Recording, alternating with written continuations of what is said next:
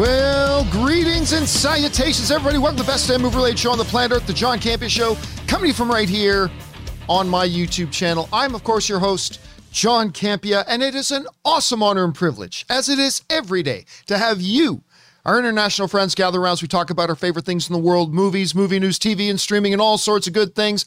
And guys, we're getting close to the end of, I cannot believe how fast October has fly, flown by. It's already October twenty-eighth.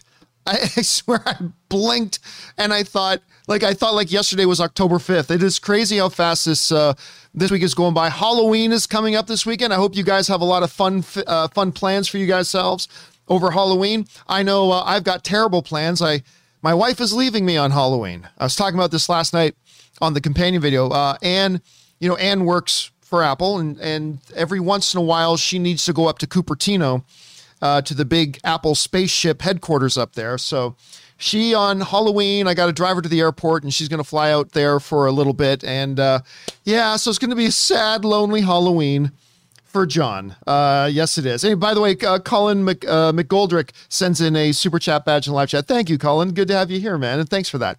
All right, guys, we got a lot of stuff to cover here today, because a few things have dropped this morning as well. Here's how today's show's going to go. We're going to start off by taking some predetermined topics in the first half of the show. Then in the second half of the show, we're going to take your live comments and questions. If you'd like to get a live comment or question on the show, simply go down into the description of this video and you'll see a tip link there. Click on that or enter it in manually at www dot streamelements dot com slash movieblogtv slash tip. You'll be getting your comment or question read on our show if it's, of course, we deem it appropriate for the show. And, of course, you'll be supporting the channel at the same time, and all of us involved here at the John Campea Show. Thank you guys very, very much for your support. Okay, before we get into our main topics here today, uh, we've got a couple of off the tops. So let's get into those, shall we? And our first off the top is this. You know, you could call this thirty-day window or, or this, this last quarter of the year, whatever, Uh, a little bit of a Ridley Scott time, because he had two terrific movies, two terrific looking movies coming out. One in The Last Duel, which I really quite like. I, I thought it had a couple of pacing issues. I had a little bit of an issue with the structure of the story, but overall it's a really good story, fantastic performances. I quite enjoyed The Last Duel. But the one most people have been looking forward to is the new one with Al Pacino, Adam Driver, Lady Gaga, Jared Leto. I mean, the new House of Gucci. And just a little while ago this morning, a brand new House of Gucci trailer dropped. Now, the first trailer that dropped a little bit ago was really good. I mean, I mean it was really good. This one is meaty. Like, absolutely meaty. I love this trailer. It goes far more into the family drama and the family dynamic. I am a sucker for true stories. I think Jared Leto looks like, honestly, I think it looks like he's angling for another Best Supporting Actor uh, Academy Award nomination. He looks fantastic in this. Lady Gaga is showing that, you know, the, the last one she did ah, wasn't just... like A Star Is Born is not, wasn't just some kind of fluke or flash in the pan. She's showing she can bring the goods and all this kind of stuff. And anyway, this new trailer dropped. I got to tell you guys, I thought it looked amazing. I think it looks absolutely fantastic. Now, how will this movie do? Well, I don't know. I mean, really, my only concern is, is it great? As a fan, my only concern is, is the movie great? But as a film industry fan as well, I cannot help but wonder how the movie will do at the box office, because The Last Duel, in my opinion, looked fantastic. They didn't market it a lot. Like, I didn't see a whole ton of marketing for uh, the film or anything like that, and it completely disastrously flopped. Like, not just underperformed, not just had a disappointing result at the box office, it was a monumental flop, which is a shame because the movie's actually quite good. So will that be the same fate of House of Gucci? I don't think so. I think for a couple of reasons. One is this one just has the bigger cast, but John, Adam Driver is in both. Yeah. yeah. So, so Adam Driver is there. And of course, Matt Damon and Ben, Ben Affleck are great, but Lady Gaga is one of the hottest names in the world right now. You got Al Pacino in this one. Everybody knows Gucci, as opposed to The Last Duel. So I think there is some fundamentally some fundamental advantages that House of Gucci is going to have over The Last Duel. I just hope that it's as good or better than The Last Duel. Again, I really like that one. Ridley Scott is showing again that he is a master in the director's chair. I think this trailer looks fantastic, and I've got very, very high hopes. Anyway, question is for you guys. What do you think about this brand new trailer for House of Gucci? I think it's even way better than the last trailer, and I thought the last trailer was good. I cannot wait to see this film. Question is, how do you guys feel about it? Jump on down into the comment section below and let us know your thoughts. Okay, guys. With that down, we got another off the top, and it's also in the world of trailers. You know, one of the series that's coming up on Amazon that a lot of people have been very, very excited about is Wheel of Time. Now, I, I confess, I'm not a Wheel of Timer, right? I haven't read the stuff exhaustively. I don't really know the lore that well. So when I come to a piece of marketing for something like this, I come into it clean, personally. I come into it with a clean slate, like a lot of people probably went into watching Dune trailers with. I went into Wheel of Time with kind of a clean slate. I haven't been excited about the stuff we've seen so far. I haven't been really excited for it, but this morning a brand new trailer for it dropped and came online. And I'm going to tell you what, as somebody who is not a Wheel of Timer, as somebody who does not know the lore, as somebody who doesn't know who these characters are, like I've always known the basic idea of Wheel of Time, but I thought this looked great. I thought the story sounded, um, like it had a really nice structure to it. I love the fact, well, first of all, Rosamund Pike is a goddess to me, so whatever is great. The idea of gathering up the five, one of them is destined to be the one to destroy the Dark One. Now, look, I'm not going to lie. I've already seen a lot of people online talking a little bit about how they kind of felt like the trailer was a little more reminiscent of Lord of the Rings than the actual Wheel, Wheel of Time series is. Like I've, I've been reading some people criticizing it, saying they made the trailer feel like, like it's Lord of the Rings, when it's really not. And I I see that, I do. Like it did kind of look a little bit, uh, there were moments there that did reflect a little bit of like the Dark Riders coming into Bree. It kind of looked like that a little bit, you know, the, uh, but I don't know if that was by design. I think that's just a standard story arc that kind of played out and sort of maybe looked to people like a Lord of the Rings thing in the trailer. Maybe, I guess, I don't know. Look, all I'm saying is I went into this trailer looking pretty fresh. Like I don't know the stuff. This is, these promos are really the first experience I'm going to have with these stories. And for me personally, I thought it worked pretty well. Now I've heard some Wheel of Time fans saying they're, they're a little bit let down by it. Okay. I don't know what you're watching and I don't know why you feel that way. That's fine. All I'm telling you is that I watched it. And for the first time, I actually feel kind of excited to watch this. I'm actually really kind of excited to watch this. So yeah, I'm I'm enthused to see it. Anyway, question is for you guys. Have you had a chance to see the Wheel of Time spot that just dropped? Yes, no, if so, what did you think about it? Whatever your thoughts are, jump down into the comment section below and leave your opinion there. Okay, guys. With that down, let's go into a third off the top. And really, this should be a main topic today, but it just kind of dropped. So we'll do this as an off the top, and that is this. Dune is now out and in, and in theaters. It's a masterpiece of a film. Absolutely wonderful and fantastic. Uh, well done, Denis Villeneuve. Well done, Legendary. Well done, Warner Brothers. The movie's fantastic. And of course, they just finally confirmed that Dune two is officially co- coming after lying to the public for a while, that it made it to make it seem like, oh, we don't know if we're doing a Dune two. You obviously did for a long time.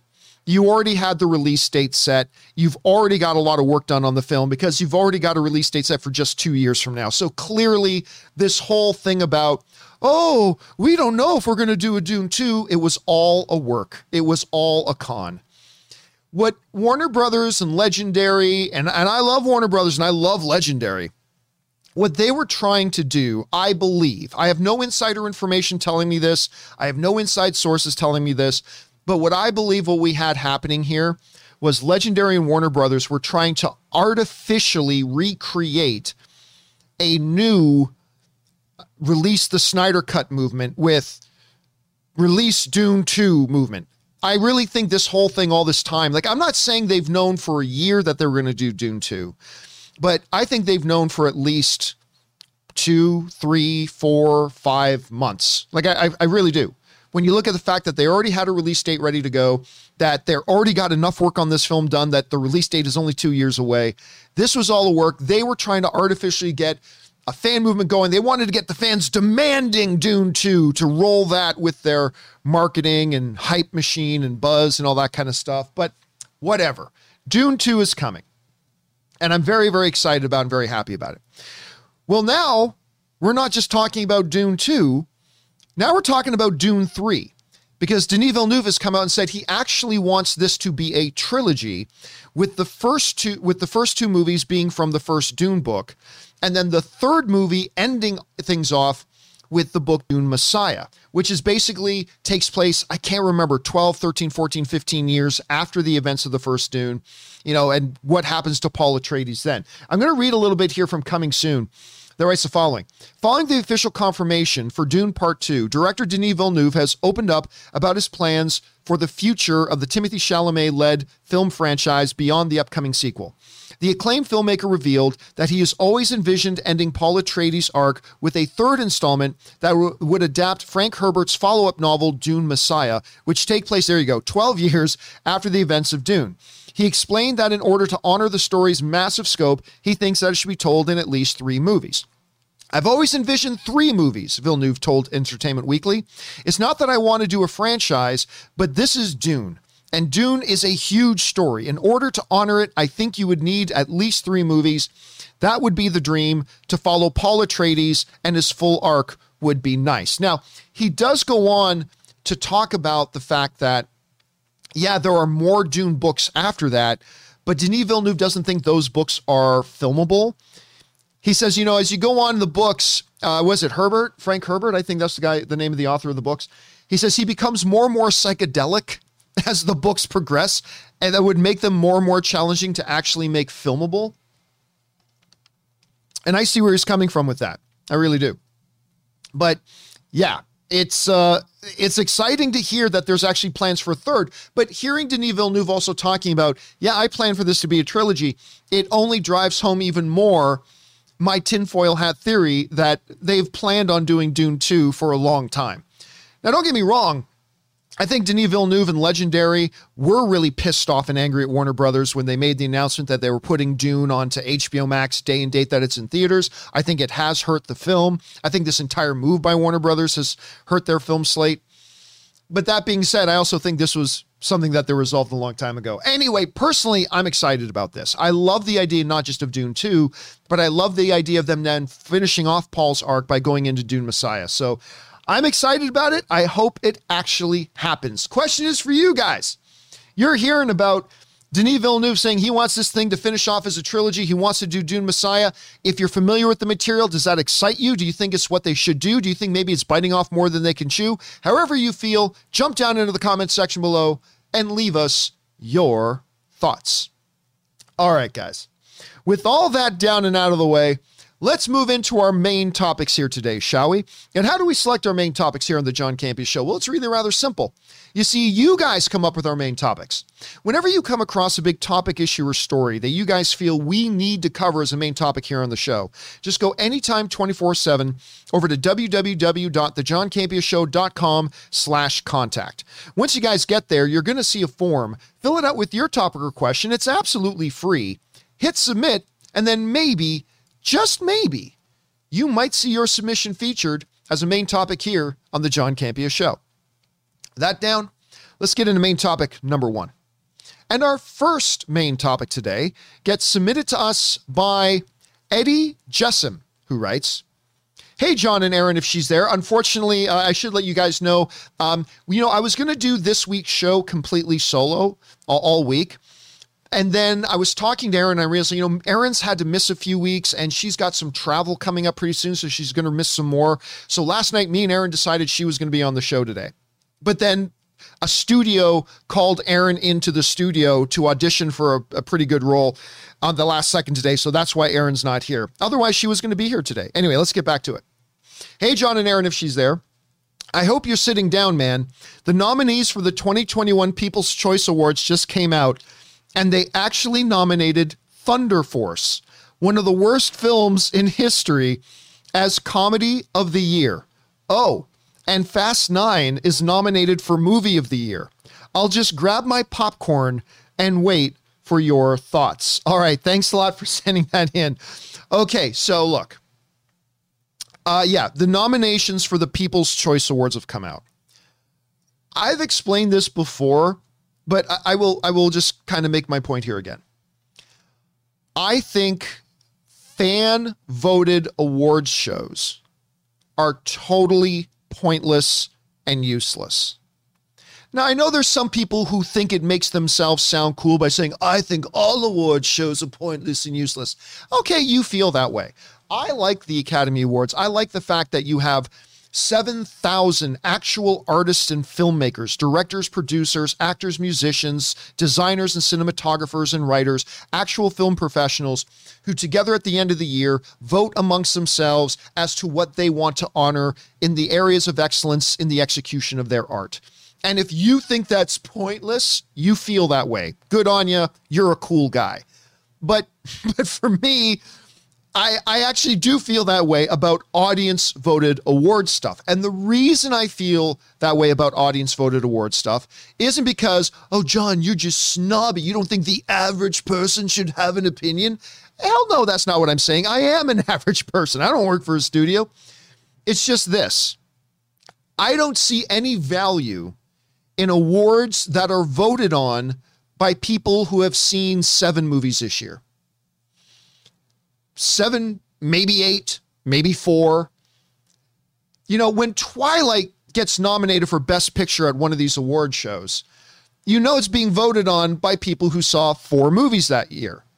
Three of them were Twilight movies, and one was probably a SpongeBob thing. John, don't you dare crap on SpongeBob. I'm not trying to crap on SpongeBob. Just, I'm just using that as an example. That's all I'm saying. The People's Choice Awards is one such thing. And if you've ever wanted a glorious example of just how ridiculous this rewards thing is, yeah, they nominated Thunder Force. Thunder Force is absolutely one of the worst films ever made. Now, that's all subjective, fine. I'm just saying that from my own personal point of view. Perhaps some of you enjoyed it, and if you did, that's great. But I'm here to give you my point of view. And my point of view is, it is simply one of the most awful films ever, ever made in the history of cinema. It's absolutely atrocious. It's absolutely atrocious. And the fact that it got nominated for Best Comedy, let's let's take a look at this. First of all, here are your, your nominees for Best Picture of the Year, okay? For Best Picture of the Year, you've got Black Widow. Listen, I like Black Widow. I do. I liked it. That's a nominee for your Movie of the Year? Oh, please. Coming to America. That was just bad. I love the original Coming to America. This was, Coming to America was tragically disappointing. Fast Nine, the Fast Saga, is nominated for Movie of the Year.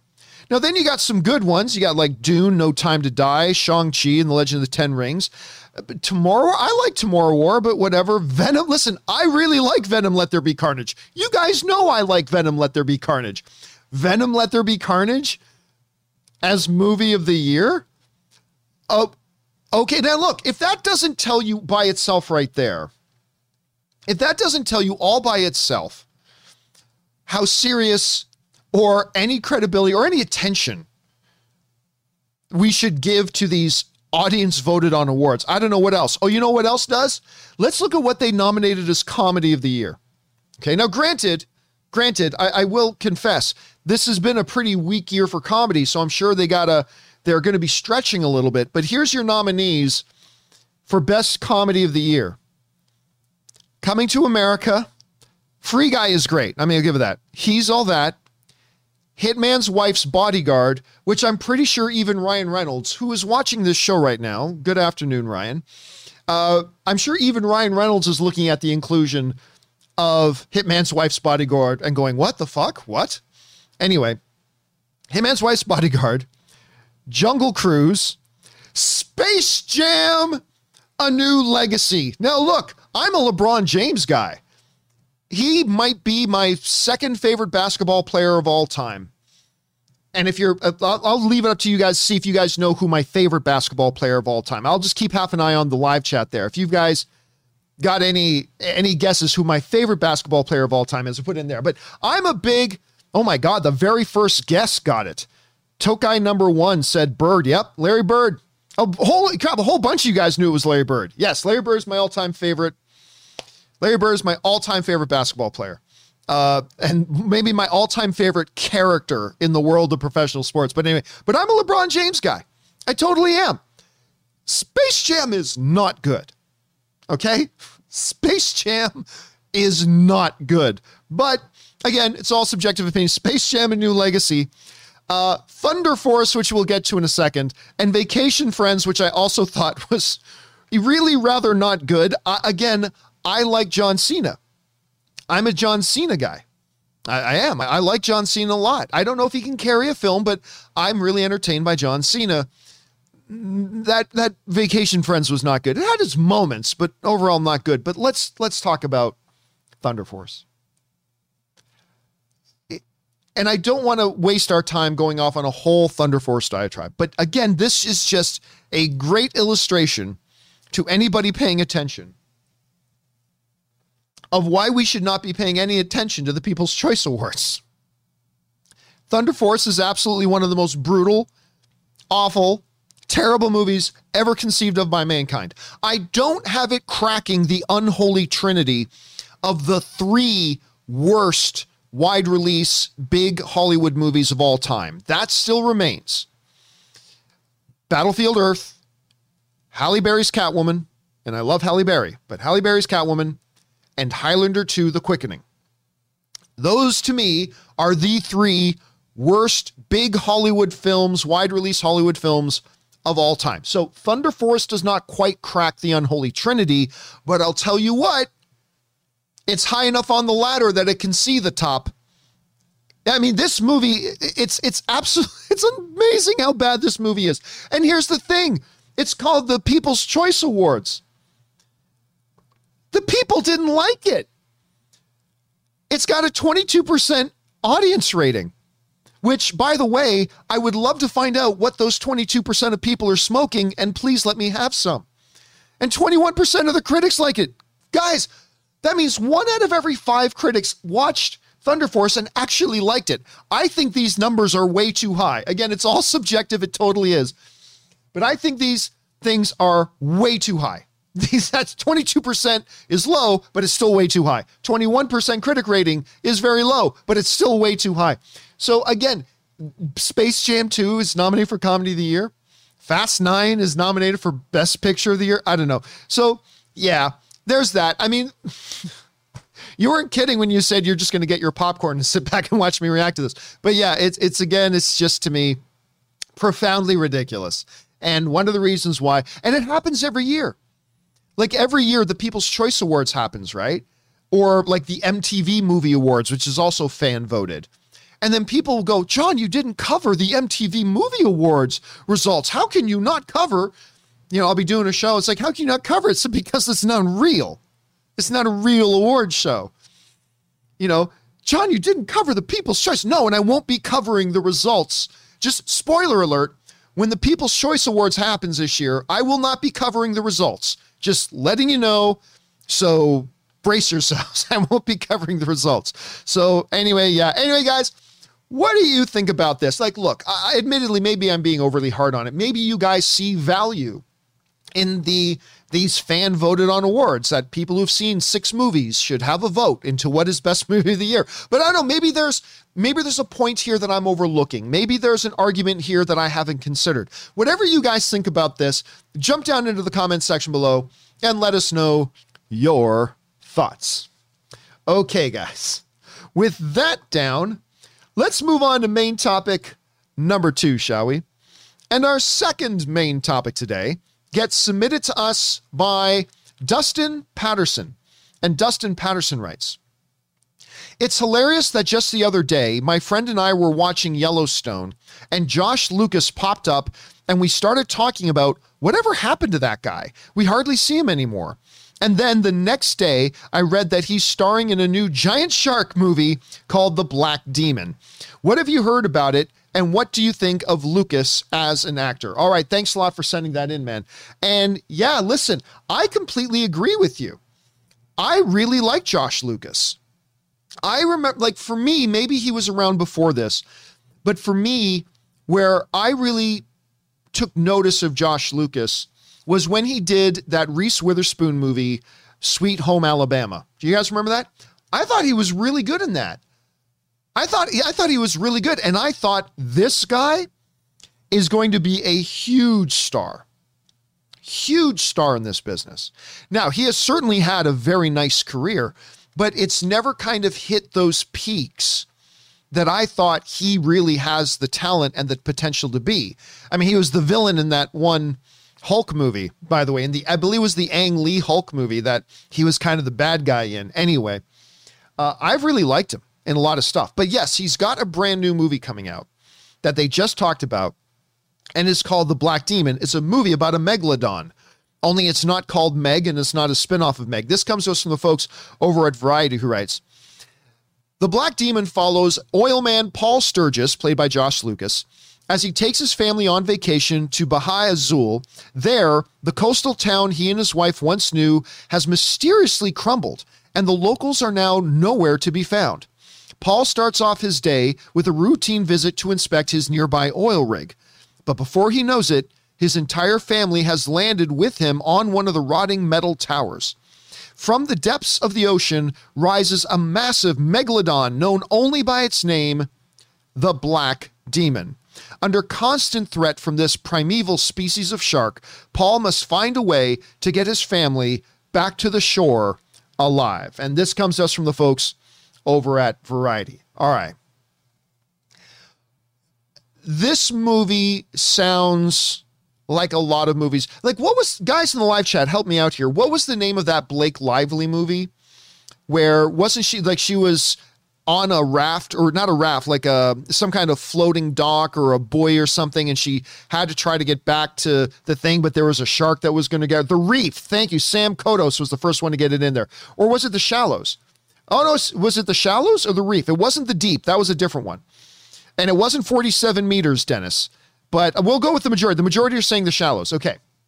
So it sounds a little bit like Shallows. Oh, no, we're stranded on this thing. We got to get there, but there's sharks between us and there. There have been a lot of shark movies recently, like a, a whole ton of shark movies. And there's even one about a megalodon that took fifteen years for them to get made, and it finally came out with Jason Statham punching a shark in the face. Let me say that again. They waited fifteen years to make a movie to have Jason Statham, who I love. I love Jason Statham. But to have Jason Statham punch a shark in the face. And the whole world cheered. And now we got another one. Look, does this sound rather formulaic? Yes. Does this sound like we've seen it thirty or forty times? Yes. But I'm not going to lie to you. I think it also sounds interesting. I, th- I th- personally think it sounds pretty interesting. It sounds like it could be a fun watch. And it sounds like there might also be maybe a little bit of a supernatural thing to it. Like, because, okay, there's a big shark in the water. Why does that make the town deserted? Maybe, maybe there's more meaning to the name of the movie, The Black Demon. I don't know. Maybe there is, maybe there isn't. But maybe there's also a little bit of a supernatural angle that we'll find out. But yes, let me, let me talk again for a second about Josh Lucas. So I... Uh, First of all, I was thrilled, like you were, to see that he popped up in Yellowstone. I really like seeing him pop up in Yellowstone. I've been loving that show, by the way. It's playing the younger version of uh, John Dutton. So I think that was really good to see him in there. But he's done other things, too. Like, he was in Ford v Ferrari recently. It was really good seeing him in that. Um, he did that Glory Road movie, which was really good. Um, what else has he done over the years? I'm bringing up his IMDb right now just so I can take a look. Oh, fair. He was in that The Firm T V series where he was in J. Edgar. Uh, so I forgot about that. But yeah, it's it's just a it's an interesting situation with Josh Lucas. Again, he's just that guy that I think has the talent and the chops and the charisma to be a much higher tiered actor in this business than he is. But that's just kind of my opinion. And yes, while it does sound like a little, it's a little cliche-ish, I am looking forward to seeing The Black Demon, but it'll probably be terrible, but I think it might be a little bit of fun. Anyway, guys, question is for you. What do you think about the sounds of The Black Demon? Does it sound good to you or excited about it? Does it just sound like just another shark movie? I don't blame you if you do. Whatever you guys are thinking, jump down into the comment section below and leave us your thoughts. Okay, guys. With that down, let's move on to main topic number three, shall we? And our third main topic today. Oh, and before we get to our third main topic, I just want to shout out to that Rory Goodwidge, um, Uh, sends in a super chat badge in the live chat. Thank you, Rory. Appreciate that very much. All right, let's get on to main topic number three. And our third main topic today gets submitted to us by Slim Kim. And Slim Kim writes, "Hey, John, love the show." Thank you so much, Slim Kim. "So I know you think Spider-Man is going to leave the M C U after No Way Home. Yes, I do. But Kevin Feige was just interviewed via the direct. I think he was actually interviewed by uh, Empire. But anyway, via the direct, talking about Spider-Man. And when they asked him if he was leaving, he said he doesn't anticipate putting the fans through that again. What do you think of it? Thanks." All right. Thanks a lot for sending that in, man.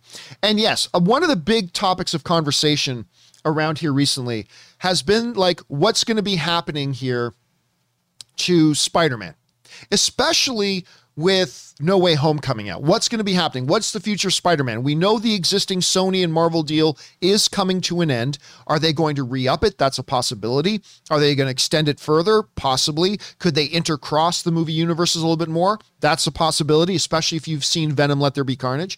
That's definitely a possibility. Or is it what I think it is, that this is setting up, ushering Spider-Man back over to Sony?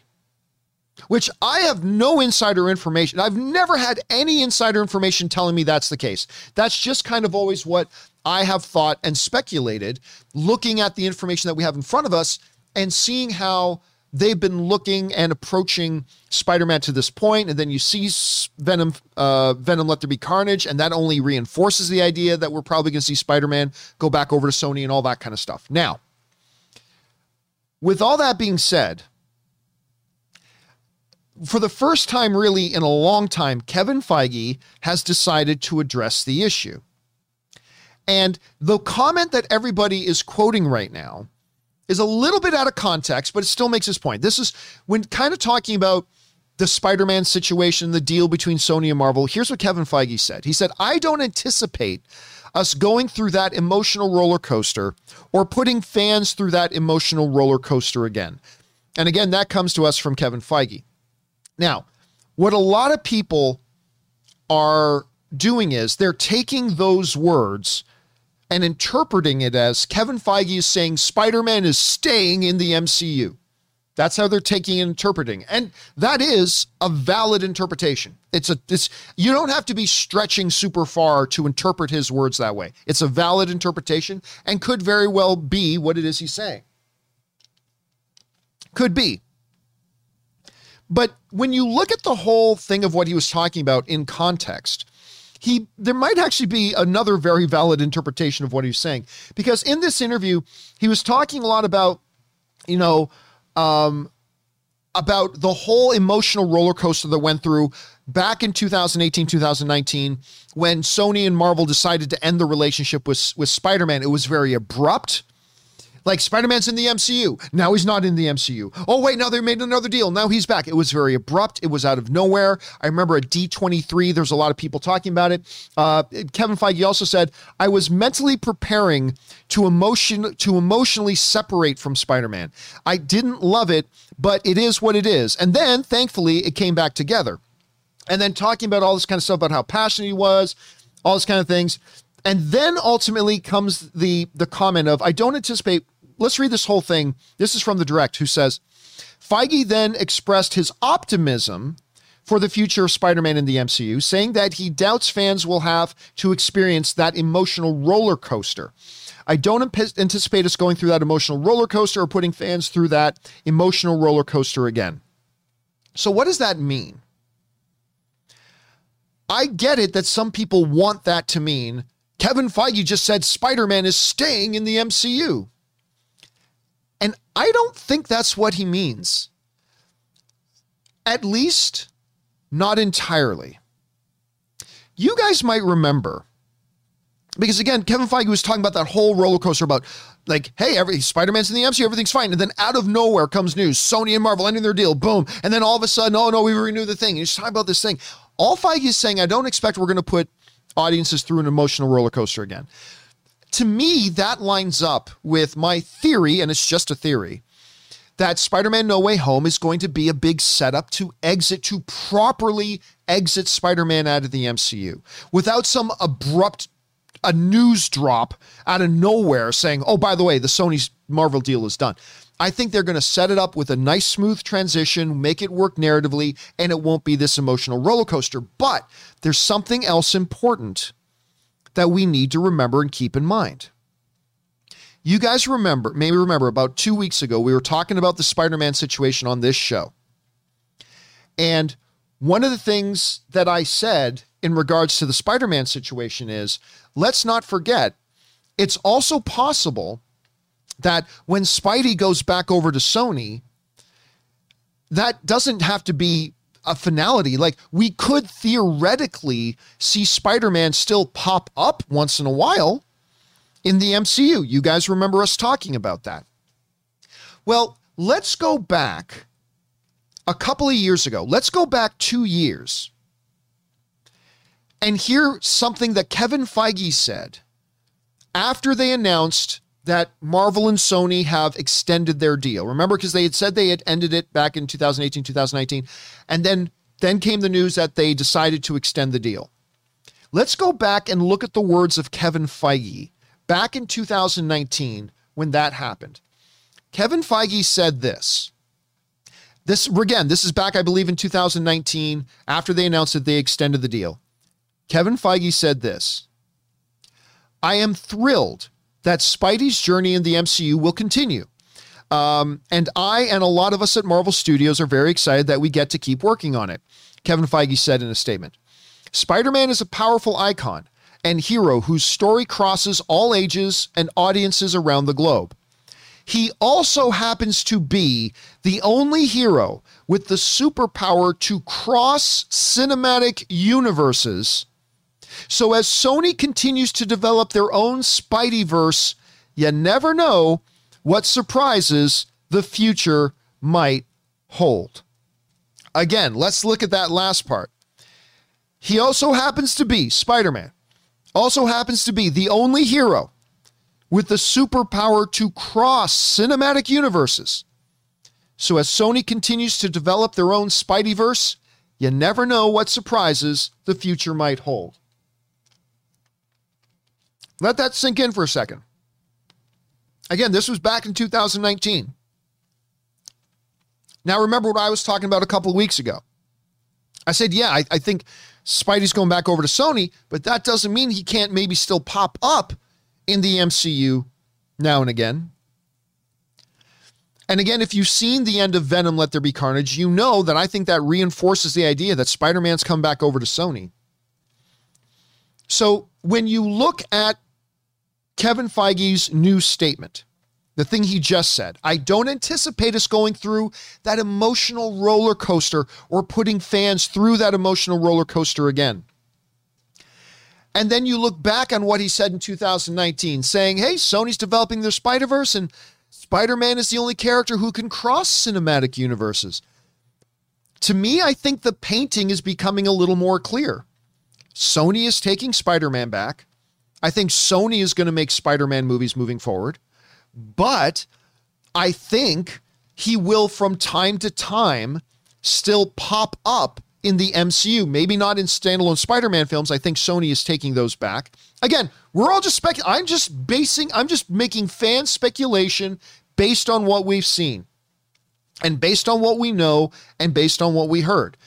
And it sounds to me like, yeah, Sony's taking Spider-Man back, but he will still pop up now and again in the M C U. That's what I'm starting to think is really coming. And again, let's go back one more time. Let's take a look back to two thousand nineteen. Kevin Feige said, Spider-Man only also happens to be the only hero within the with the superpower to cross cinematic universes. So that's kind of hinting he's, he can go back and forth. So as Sony continues to develop their own Spideyverse, notice Kevin Feige didn't say Sony continues to develop their own movie universe. No, no, he specifically called it a Spideyverse. You never know what surprises the future might hold. Uh, by the way, I just want to shout out Chris uh, Leonardo in the super chat, uh, in the chat section there. Just sending a super, like a twenty dollar super chat badge. Thank you, Chris. Appreciate that, man. Anyway. Yeah, so look, if you think that's reaching, then you're not reading. Kevin Feige directly said Spider-Man as a character is going to be able to go back and forth between cinematic universes. What, what do you think that means? Like, okay, you don't think that means Spidey is going to go back and forth between cinematic universes. Okay, then what did Kevin Feige mean when he said Spider-Man can go back and forth between cinematic universes?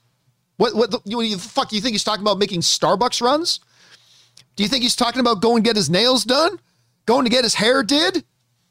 Do you think when he's talking about going crossing cinematic universe, he's going to some massage parlor, get a little happy ending?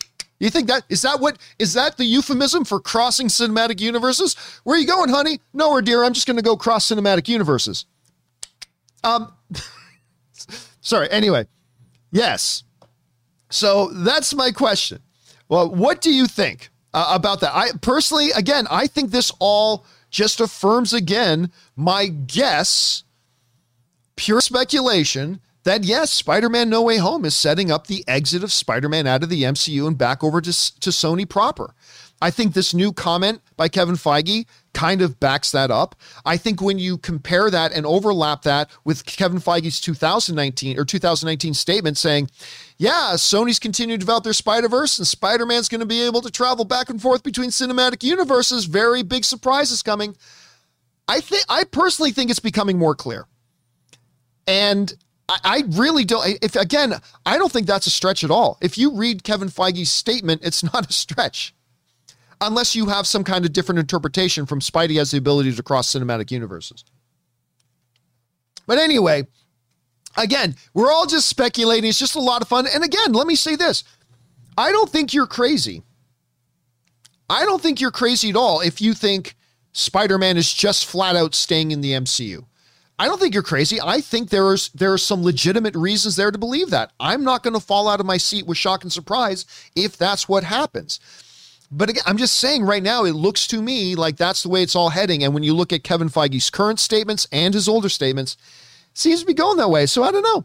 Question is, what do you guys make of all this? Are you like, oh my God, you're right. This is what he's been saying and doing, blah, blah. Or do you think, no, man, he's just going back to Sony, period. And he's not going to be popping up in the M C U. Or it's like, no, man, he's just staying in the M C U and he's not going to be popping up in the Sony universe. Whatever you guys think right now, and we're getting closer to No Way Home. We're going to find out really soon, but it's still fun to speculate and guess. How are you guys thinking about this?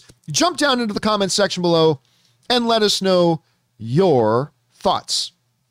All right, guys, with that down, let's move on to main topic number four, shall we?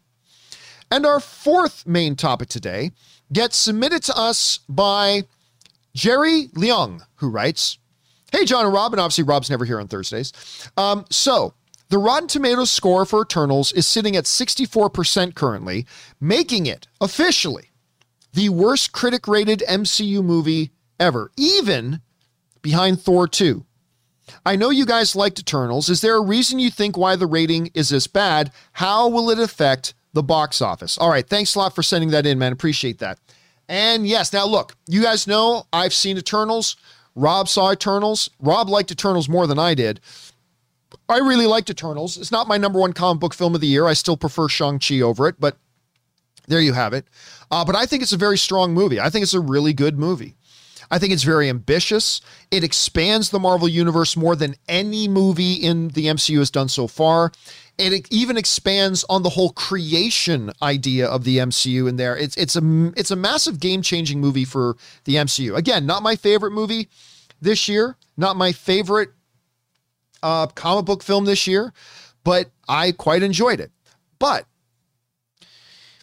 you guys will remember that when I saw it, I said that this is the first fundamentally different in its D N A M C U movie that we've had so far. Because while all the Marvel films are very different from each other, like Civil War is very different from Ant-Man. Ant-Man is very different from Doctor Strange. Doctor Strange is very different from the first Iron Man, and so on and so forth. All the M C U films do a really good job of diversifying and feeling very different and fresh and unique. But when you walk out of any of those movies, while they are all different and fresh and unique, they still all had the Marvel D N A. Like, you still came out knowing and feeling like you just watched uh, an M C U movie, right? It felt like an M C U movie, as radically different as it was, as radically different as Shang-Chi is from Endgame. They still feel like they are the Marvel D N A. And I said that Eternals is not that. Eternals does not have the D N A of a Marvel movie. It is a Marvel movie. It's definitively a Marvel movie, but it does not have that Marvel movie D N A. And I said, I don't know how other people are going to respond to that. Honestly, I, I did not know how people, particularly your average M C U movie-going fans, like fans who are going to go into Eternals expecting a certain experience with that familiar Marvel D N A of a movie, and they're not going to get it, and I don't know how people will respond to that.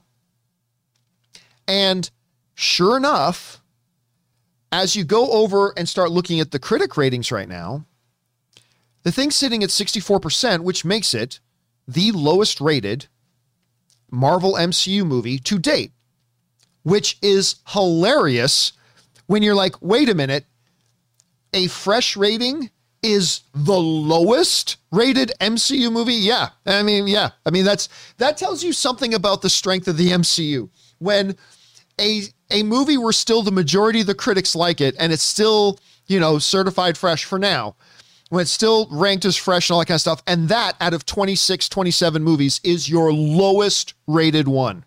I think there are a lot of movie franchises that would kill to say a sixty-three, sixty-four, sixty-five, sixty-six percent rating as our lowest rated movie. I think there's a lot of film franchises that would kill for that, but still, it is right now. And it can fluctuate a little bit up. It can fluctuate a little bit down. As of right now, it is the lowest rated M C U movie so far. So the question becomes, why? Why is Eternals the lowest critically rated film they've ever done so far? Well, the obvious and most direct and most relevant answer to that question is, because as of right now, thirty-six percent of the critics don't like it. That's why. It's, it's the lowest rated M C U movie so far because thirty-six percent of the critics who have gone and see this movie didn't enjoy it. It's just that simple. That's why. Now, you may ask the question, but John, why didn't those thirty-six percent of critics like it? Well, film is subjective. Every single one of them will have a different reason. Maybe the length didn't work for them. Maybe the dialogue didn't work for them. Maybe the new mythology they introduced didn't quite click with them. Maybe the dynamics between the characters didn't click for them. Maybe the, um, maybe the fact that it didn't feel like your traditional Marvel film, maybe that rubbed them the wrong way. Maybe they just thought the story didn't work for them. Listen, for every single one of those thirty-six percent of critics that didn't like it, they're each going to have their own individual reason. And I think what we as fans often struggle, we want to find the one magic bullet. What was the one reason? What's the one reason that critics didn't like this movie? Well, I think it's important because I had a bunch of people writing in yesterday saying, John, why do you think the critics didn't like Uh, Eternals? And I'm like, well, first of all, a majority of the critics do like it. So let's be clear about that. The majority of critics like this movie. But why is it the lowest rated one they've had so far? And the reality is, is there's no one answer.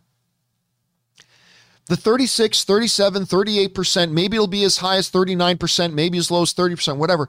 But each one of those critics are individual people going to a movie, and a movie's going to hit them in a certain way, and they're either going to like it or not like it. Just like for me, I went in and for my own personal reasons, I watched the film. And it's like, wow, this really works for me. I love the mythology building. I mean, I really, I think they did a bad job with the villains. I thought the whole thing about the uh, deviants was kind of wasted, not done very well.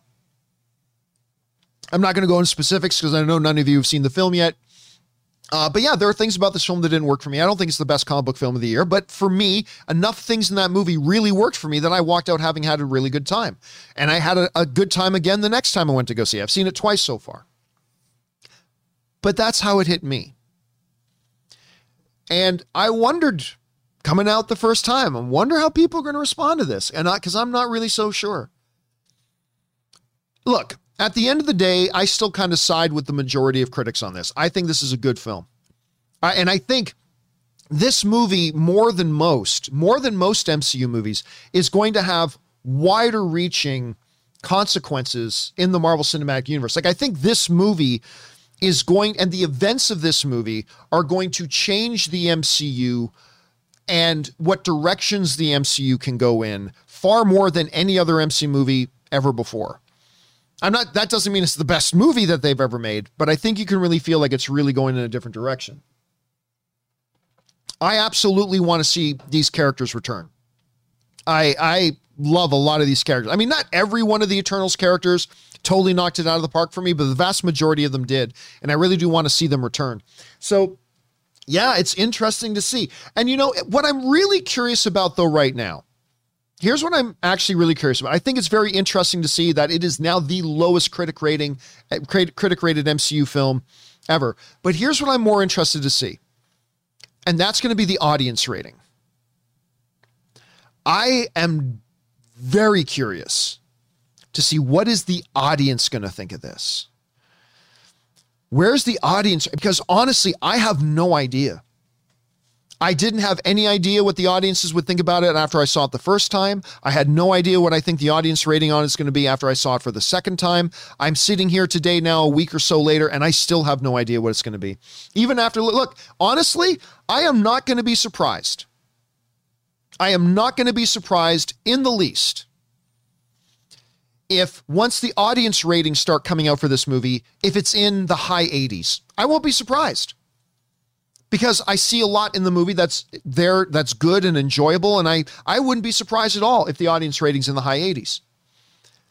Yet I wouldn't be surprised at all if the audience rating starts coming up and it's in the mid fifties.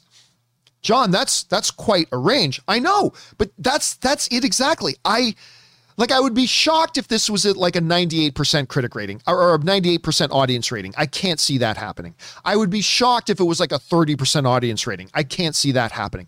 But honestly, I am not going to be surprised if it's as high as like eighty-five, eighty-six percent. And I'm not going to be surprised if it's as low as like fifty-four, fifty-five percent. I really don't know where it's going to land. Because again, it's just one of those movies that it's really all going to depend on how it hits with the audience. And I just don't know how it will. But the one thing that we know for sure, it is the lowest rated, critic rated, it is the lowest critic rated M C U project so far. And uh, even though it's still the majority of the critics like it, even though it's still positive ratings, even though all of that, in a Marvel Cinematic Universe where we're all just accustomed to seeing eighty percent, ninety percent, ninety-five percent. We're just accustomed to that. Like a Marvel Cinematic movie comes out, it is universally beloved. I mean, unless you're Thor two or Iron, whatever. But as soon as a Marvel Cinematic movie comes out, it's so good and just hits all those notes that all the critics and all the audiences like it. And that's not going to be Eternals. It's not going to be Eternals. So it's going to be interesting to see. Uh, let me just ask you guys right now. Uh, you know, let me put together a poll in the live chat. And I'm going to ask, what will the A D or audience rating or A R audience rating be for Eternals? I'm going to give a couple of ranges here. Uh, I'm going to say, uh, will it be zero to twenty-five percent? Will it be uh, twenty-six percent to fifty percent? Will it be fifty-one percent? To uh, seventy-four percent, or will it be seventy-five percent to one hundred percent? Okay, that's the question. I'm not, I'm not asking you how good you think the movie's going to be. So for those of you watching live, the poll just went up. Where, and I know I could have made pared this down a bit, but where do you think the audience rating is going to end up? And right now, we've already got uh, two hundred and something of you guys have already voted. Right now, fifty-seven percent of you are saying fifty-one to seventy-four percent is where the audience rating is going to come. thirty-six percent of you still think it's going to come in at seventy-five percent to one hundred percent. eight percent of you think twenty-six percent to fifty percent, and uh, one percent of you think zero to twenty-five. So it's interesting. So it looks like the majority of you guys right now are thinking the fifty-one to seventy-four percent. Uh, we're approaching seven hundred votes now uh, in there. fifty-one to seventy-four percent is kind of where it's holding. fifty-six percent of you believe fifty-one to seventy-four percent. thirty-four percent of you are voting seventy-five percent to one hundred. So that's interesting. It's interesting to see. Double B Studios is saying ninety-five percent. Uh, listen, I just, I, I mean, that would be great. I would love it if the audience loved it that much, but I can't see this movie getting an audience rating of ninety-five percent. I will be shocked. I will be shocked. I don't think it's going to be below fifty, but I can't see it being ninety-five either. So I don't know. So anyway, question is for you guys. What do you think about this? Eternals has come out, a movie that we have heard Kevin Feige kind of maybe whispering Best Picture nomination aspirations, a movie that some of us, including me, have heard insiders at Disney thinking this was the best Marvel movie they've ever made, all that kind of stuff. It is now officially, as of right now, the lowest critically rated M C U film ever made, even though it's still positively rated, but it's still the lowest. What do you guys think about this? Where do you think The Eternals is going to stand when the audience ratings start coming out? Whatever you guys think, jump down into the comment section below and let us know your thoughts. Okay, guys, with all that down and out of the way, we're going to go now and start taking your live comments and questions. And once again, how do you get a live comment or question on the show? It's really simple. Simply go down into the description of this video. You're going to see a tip link. Click on that there or enter it in manually at www dot streamelements dot com slash movieblogtv slash tip. Once you guys get there, you're going to see a form. Fill it out with, or what am I saying? www dot streamelements dot com. I got my whole spiels crossed up there. streamelements dot com slash movieblogtv slash tip.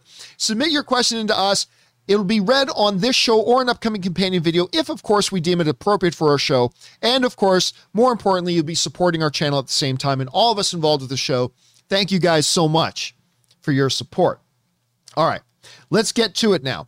Uh, jumping over here, we're going to start things off here with Tribal Chief, who writes, while it's great we're getting a Dune two, do you think we could get follow-ups to any of the other day-and-date release films? Example, Suicide Squad, Mortal Kombat, Space Jam, Monsterverse. Uh, Dune wasn't the only film Warner Brothers fucked with the H B O Max release. No, that's true.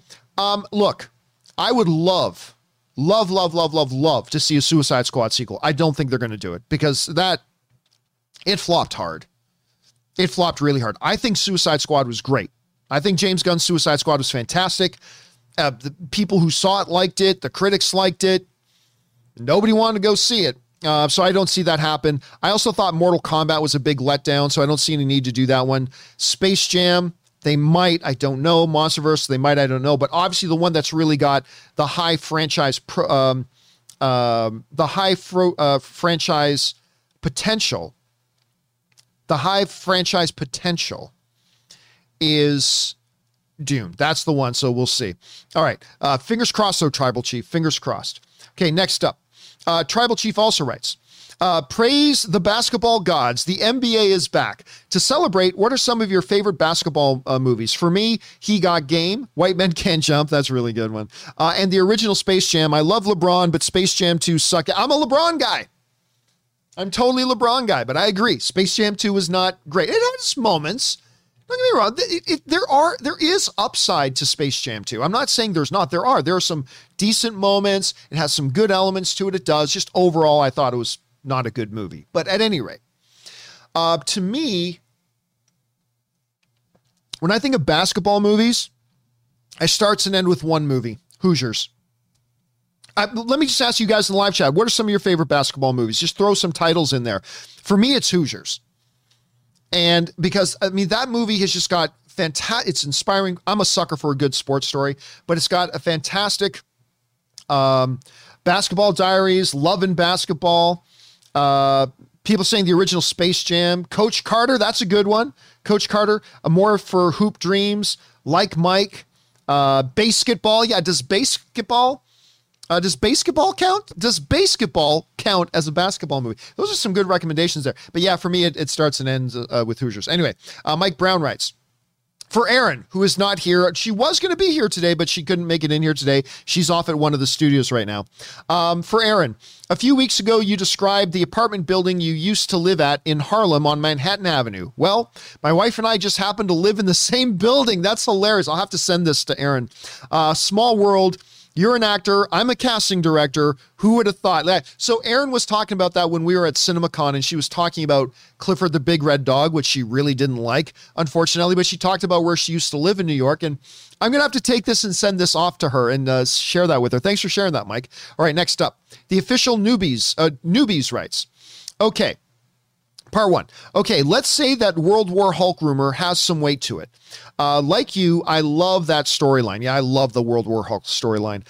Um, that being said, I wouldn't want a movie, at least not with this version of Hulk. They neutered him. Part two. The last time we got a great Hulk was in Age of Ultron. I hated Hulk in Endgame. Do you think it's even possible with this version of Hulk? I just can't see it. I have no interest, and that sucks because I love the Hulk. Hashtag everybody has a hot cousin. I remember that. Everybody has a hot cousin. All right, so you guys might remember we talked the other day about a rumor going around, a rumor that I don't believe, but you never know, might be possible, uh, that they're going to make a World War Hulk movie. You can't make a World War Hulk movie the way it actually is in the comics, but then again, the Ultron wasn't the way it was in the comics. Uh, Civil War wasn't the way it was in the comics. X-Men Days of Future Past wasn't the way it was in the comics. So I'm sure they'd find a way to adapt. The one thing I would say about Hulk is this. I agree with you. I, as much as I love, love, love, love, love, love the Russo brothers and what they did in the M C U, the one thing I don't like was the whole way they kind of neutered Hulk. They turned him from the ultimate nuclear option in the beginning of the M C U to kind of a side joke character. And I thought they they tried something very interesting with the whole Professor Hulk thing, but it, to me, it didn't work. What's interesting, though, is, remember, he was supposed to be stuck as that Hulk thing, but, and I'm about to give a minor spoiler away for one of the end credit scenes in Shang-Chi, but frankly, if you haven't seen Shang-Chi yet, you're probably not interested in it, but still, I'm, I'm giving you a heads up warning, okay? A little bit of a spoiler from one of the post-credit scenes of Shang-Chi, okay? I'll put my hand up. Once my hand goes down, then it's you're clear to come back and listen again, okay? All right, here we go.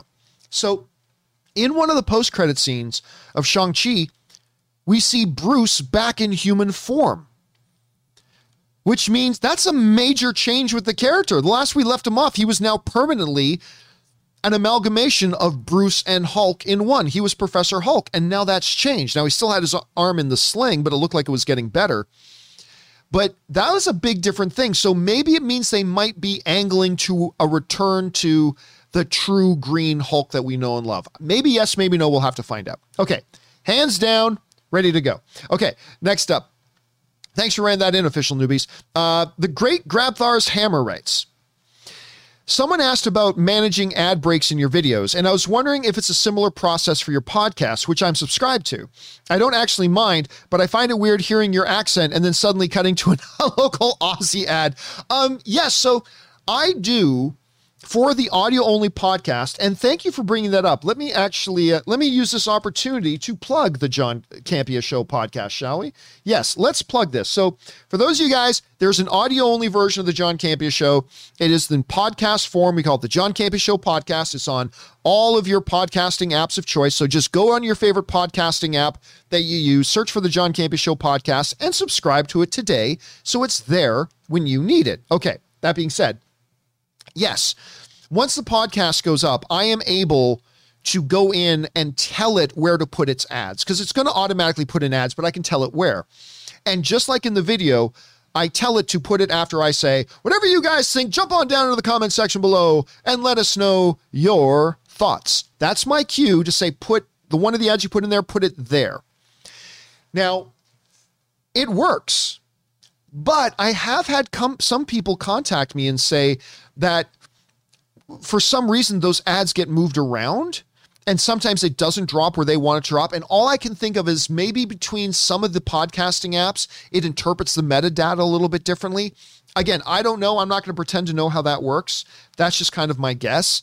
But for most people, the ads drop where they're supposed to drop. But I, you're not alone, man. I've had, heard from some people that depending on where they are and, and how they listen to the podcast, that sometimes an ad will drop in it that's not at the end of one of the topics when I go, leave your thoughts there. So I don't know how to explain that. I'm not an expert enough on it, but I will investigate it and I'll try to see what's going on with that. Okay, next up. Uh, where are we at here? That was Great Grabthar's Hammer. Next one we go to, uh, C- Cousin Thumper writes, if Eternal ends up being a failure, could all those characters uh, and Eternals from the film get retconned out of the M C U? No. Uh, hard to believe. It's the worst reviewed M C U film on Rotten Tomatoes at the moment. Hopefully this doesn't turn into another The Last Jedi, The Rise of Skywalker situation. No, it won't be. And listen, it's important to note too, and it's important to keep in mind, while we today and a lot of people are focusing on the fact that it's the lowest rated M C U film, still don't lose sight that it's still a positively reviewed film. I think in all this conversation that we're doing here, and I'm guilty of this too, I admit it, I'm guilty of this too, but in talking about and focusing on the fact that it is, in fact, now the lowest rated, critically rated, I should say, um, M C U film so far, we should also not lose sight of the fact that it's still a positively reviewed movie. And once you guys see it, you'll know what I say about this movie is incredibly important to the M C U with all the universe creation they're doing here. So no, I don't think whatever happens with Eternals from here moving forward. And again, we haven't even seen what the audience score is yet, but I don't think whatever happens in the M C U moving forward, I do not think they are going to be retconning out the events of or the characters of Eternals. They clearly have a lot of big future plans for them. So yeah, there's that. All right, next up. Uh, Spuzz Lightbeer writes, you mentioned the M C U is too crowded with uh, superheroes all over, but there are only a handful of people with actual superpowers on Earth. That's not true. Uh, Carol, Parker, Strange, Thor, Wanda, maybe a few others. Super soldiers and tech heroes aren't really superpowered. Uh, super soldiers very much are superpowered. Yeah. When you can go up and punch your way through a wall, like a brick wall, you are superpowered. Make no mistake about that. But it's not just that. I mean, here's the thing. Part of the reason I say that the universe is getting overcrowded is your superhero universe becomes overcrowded to me when there's nothing special about the superheroes anymore. It's just ho-hum. It's another day in life. Like, when you watch one of the Sam Raimi Spider-Man movies and Spider-Man swings in action, the whole city's like, wow. Like it's, it's the, what I call the extraordinary within the mundane, the extraordinary, something fantastical within the normal or the mundane. And there's something super special about that. Even in Man of Steel, Man of Steel was unique in his universe. Superman was unique in the universe. People saw Superman in Man of Steel. It's like, what is that? That's crazy. It is the fantastical or the extraordinary within the mundane. The M C U is now at a point between all the shows and all the heroes and all the stuff that's been happening now. Even people with the, the regular human people within the M C U, nothing surprises them anymore. Like I, I was saying, you see in the Eternals trailer, right? There's this big fight in the street between some of the Eternals and a Deviant, right? We see that in the trailer. But to people, it's like, oh, okay, yeah, there it is. Just another Tuesday. Just another Tuesday. Nothing big.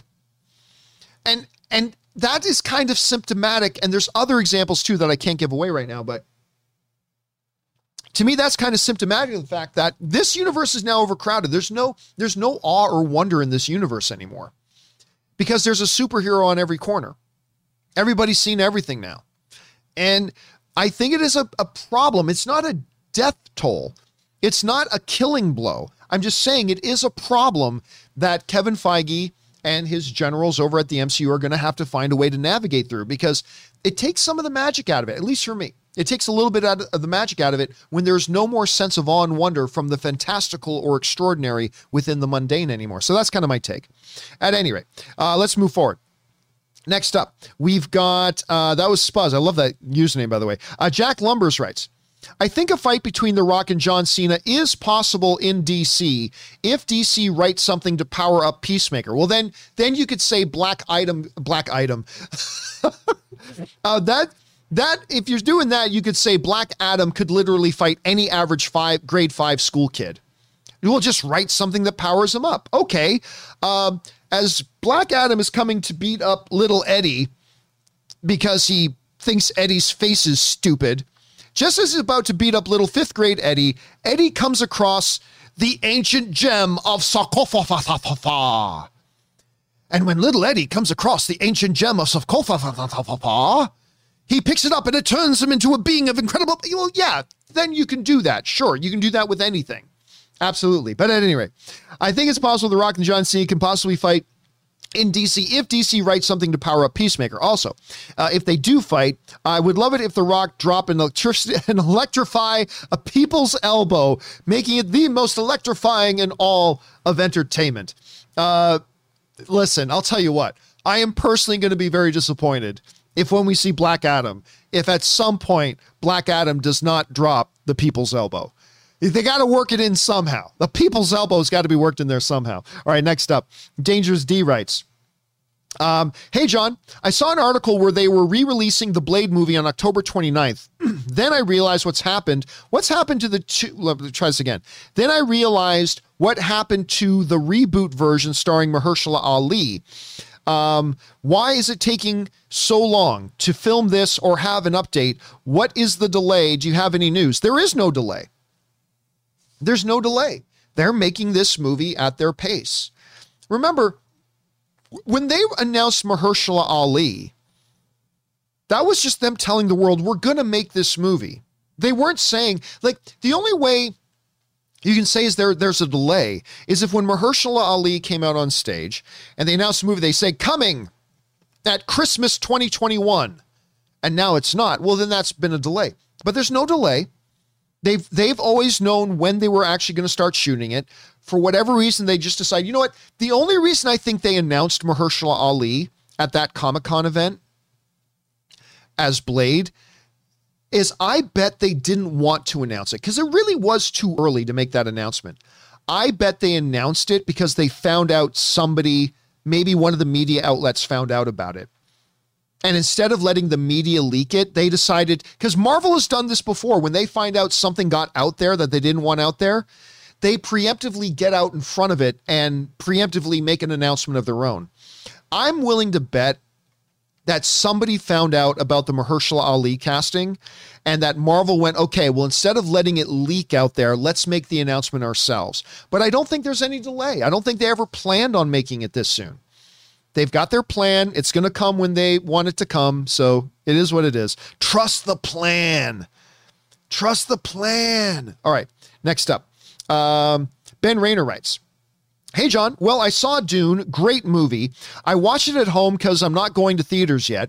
However, for me personally, I'm glad I watched it at home because the sound was great and awesome. But for me personally, damn, it was loud. At home, I'm in control of the sound volume. I can't take super loud noises in theaters. And if I saw Dune in theaters, I would it would have been rough for me plugging ears the whole time. Having said that, I love this movie and looking forward to watching it again. Great story and awesome visuals, great sound and awesome acting. Four out of five. Great movie. Can't wait for more. Thanks for the show and keep bringing on the filthy. Well, I mean, remember, just because though, and Ben, thanks for sharing your thoughts on that, man. I'm glad you enjoyed the movie. But remember, just because it was loud in your home theater setup, every individual movie theater will set their levels individually. And while like while it is a loud movie, I, I never felt it was louder than any other like action film I've seen. I didn't think it was any louder than Shang-Chi. Remember, the individual theater will set their audio levels. So hopefully it'll be just as good of an experience watching it there as it was audio-wise for you at home. But either way, I'm glad you had a chance to watch it, and I'm glad you enjoyed it, my friend. All right, next up, uh, we've got Dangerous D, who writes, hey, John, I mentioned to you that Warner Brothers executives didn't like the H B O Max name. I have a suggestion that isn't drastically different from that. Why not shorthand it Max, or Max Plus, or W B Max, or in honor of D C, Super Max? yeah, that, that's not a good one. Uh, what do you think? Uh, do you have something better?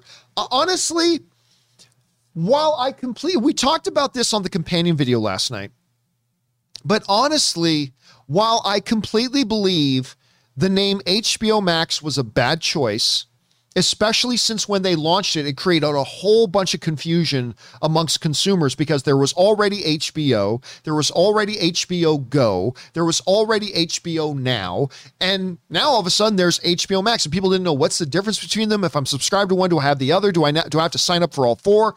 It was a stupid name to launch with, but it's now the name that everybody knows it by, and the damage has been done. It, it, it, it hurt their launch. It caused confusion amongst consumers, but that's now all behind them. That's in the rearview mirror now.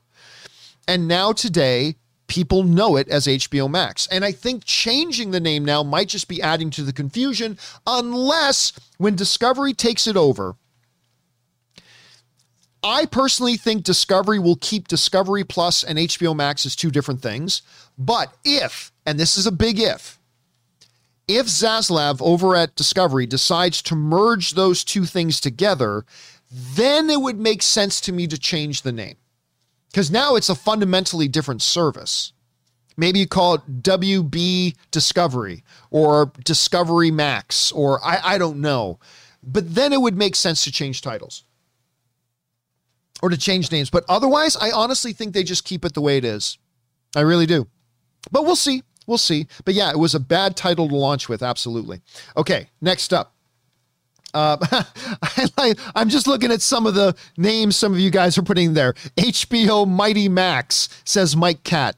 Um, uh, Mich- uh, Michael Gonzalez saying Max Discovery. That's Max Discovery isn't so bad, actually. Uh, Felipe Santos is saying Warner Max. That's, that's, that's probably what they should have launched with. Warner Max or W B Max. That probably would have been a good name to launch with. Um, Zaslav Max, says Marcus Y, in honor of Discovery C E O. Zaslav Max, I like that. Uh, let's see, Discovery Plus just came out in Canada. W B Disco Plus, I love that name. I vote for W B Disco Plus, says Mark Newman in there. W B Discovery Max, a lot of ideas in there. A lot of ideas in there. All right, let's keep going here. Next up, uh, we've got Suthius, who writes, in regards to Lamb, that, that movie just looks strange to me. I personally enjoyed it. Oh, you saw, I'm glad you liked it, man. I personally enjoyed it. It somewhat subverted my expectations I had for it. It's a very endearing movie. I was attached to the main character, Lamb, and actually cared for that lamb slash human hybrid. I'd recommend it. It may surprise you. Yeah, I, I'm not going to lie to you, man. I have no interest in seeing Lamb. I was a little bit interested when I first heard about the movie and read a little bit of the synopsis. But once I saw the trailer for it, I was like, nope. I'll take a full hot cup of nope, thank you. Give me give me a big order of nope to go, because this is totally nope. No interest in seeing Lamb, my friend. No interest in seeing Lamb. And then I've heard, talked to some people who saw it, and they're like, eh. Anyway. But hey, you liked it. I'm glad you liked it. Maybe at some point on a Saturday afternoon, I'll sit down and check it out sometime. All right. Thanks for sharing your thoughts on that, Suthius. Next up, Suthius also writes, I don't understand why some of us fans feel the need to only like or choose one when it comes to media. For example, if you like the Dune book and the twenty twenty-one Dune movie, why not both? Why have the mindset of I have to choose one or the other?